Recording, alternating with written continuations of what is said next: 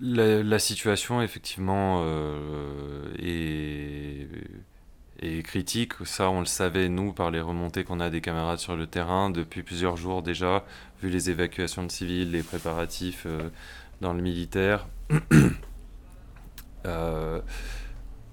maintenant, les, camarades qui sont là-bas avaient anticipé une éventuelle attaque. Ils ont euh, euh, organisé des plans euh, de défense extrêmement sérieusement, construit des réseaux de tunnels, de fortifications, notamment dans ce qui, est des grandes villes, selon les critères locaux qui sont au Rojava.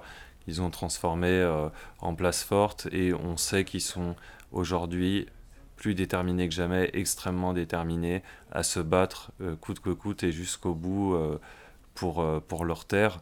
Ensuite, en tant que Français, évidemment, je suis, je suis écœuré par, par ce, cette volte-face des États-Unis et de la France qui a suivi le mouvement et qui est responsable, le gouvernement français est responsable de ce qui se passe. Et lui aussi, le gouvernement français a trahi, les, Kurdes, de Syrie les Kurdes ont été victimes de tractations d'enjeux géopolitiques euh, qui les dépassent. Et c'est pour ça qu'ils se retrouvent euh, dans cette situation aujourd'hui.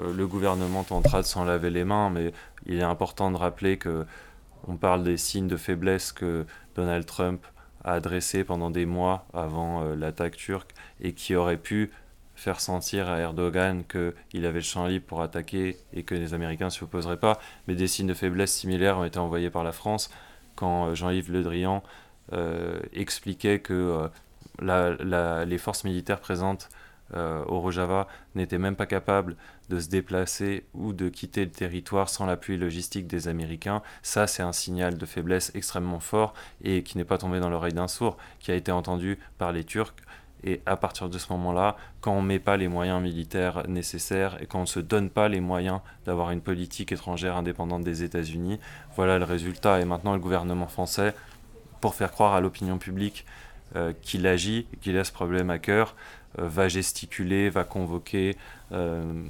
des assemblées extraordinaires du Conseil de sécurité de l'ONU, va convoquer l'ambassadeur turc. Mais tout ça, c'est du vent.